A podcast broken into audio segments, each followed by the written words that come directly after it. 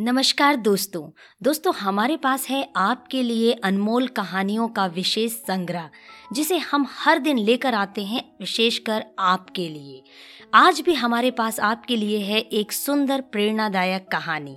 कहानी शुरू करने से पहले आपसे एक छोटी सी रिक्वेस्ट है।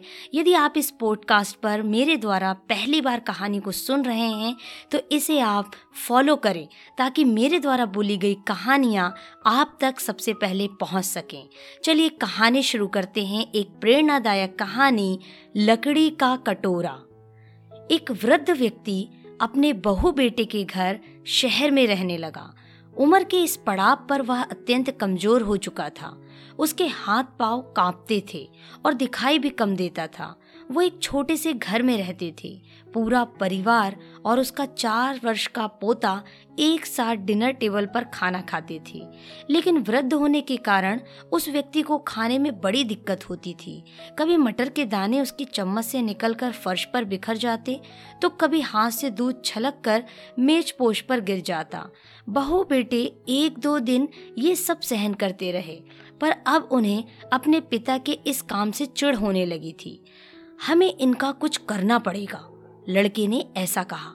बहू ने भी हाँ में हाँ मिलाई और बोली, आखिर कब तक हम इनकी वजह से अपने खाने का मज़ा किरकिरा करते रहेंगे और हम इस तरह चीज़ों का नुकसान होते हुए भी नहीं देख सकते?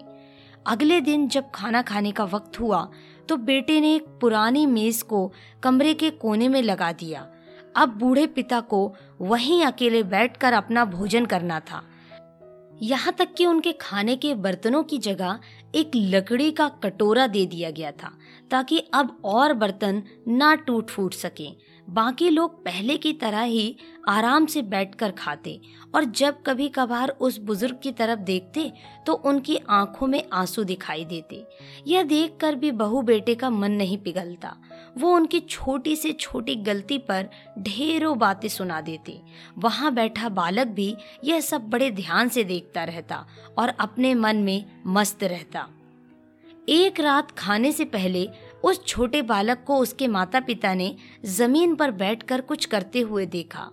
तुम क्या बना रहे हो? पिता ने पूछा। बच्चे ने मासूमियत के साथ उत्तर दिया। अरे, मैं तो आप लोगों के लिए एक लकड़ी का कटोरा बना रहा हूँ। ताकि जब मैं बड़ा हो जाऊँ तो आप लोग इसमें खा सकें।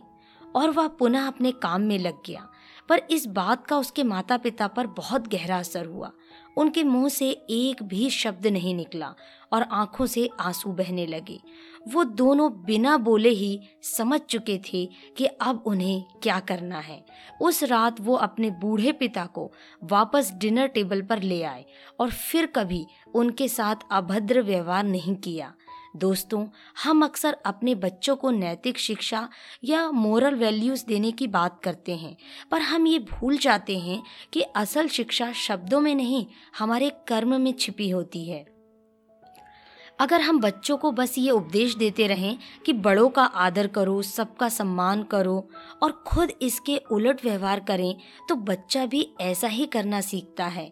इसलिए कभी भी अपने पेरेंट्स के साथ ऐसा व्यवहार ना करें कि कल को आपकी संतान भी आपके लिए लकड़ी का कटोरा तैयार करने लगी। दोस्तों, आप सुन रहे थे मोनिका की आवाज़ में प्रेरणादायक अनमोल कहानी, लकड़ी का कटोरा। कहानी यदि आपको पसंद आई है तो इसे लाइक करना बिल्कुल ना भूलें और यदि इस पॉडकास्ट पर आप नए हैं तो इसे सब्सक्राइब कर लें, ताकि ऐसी सुंदर कहानियाँ आप तक सबसे पहले पहुँच सकें।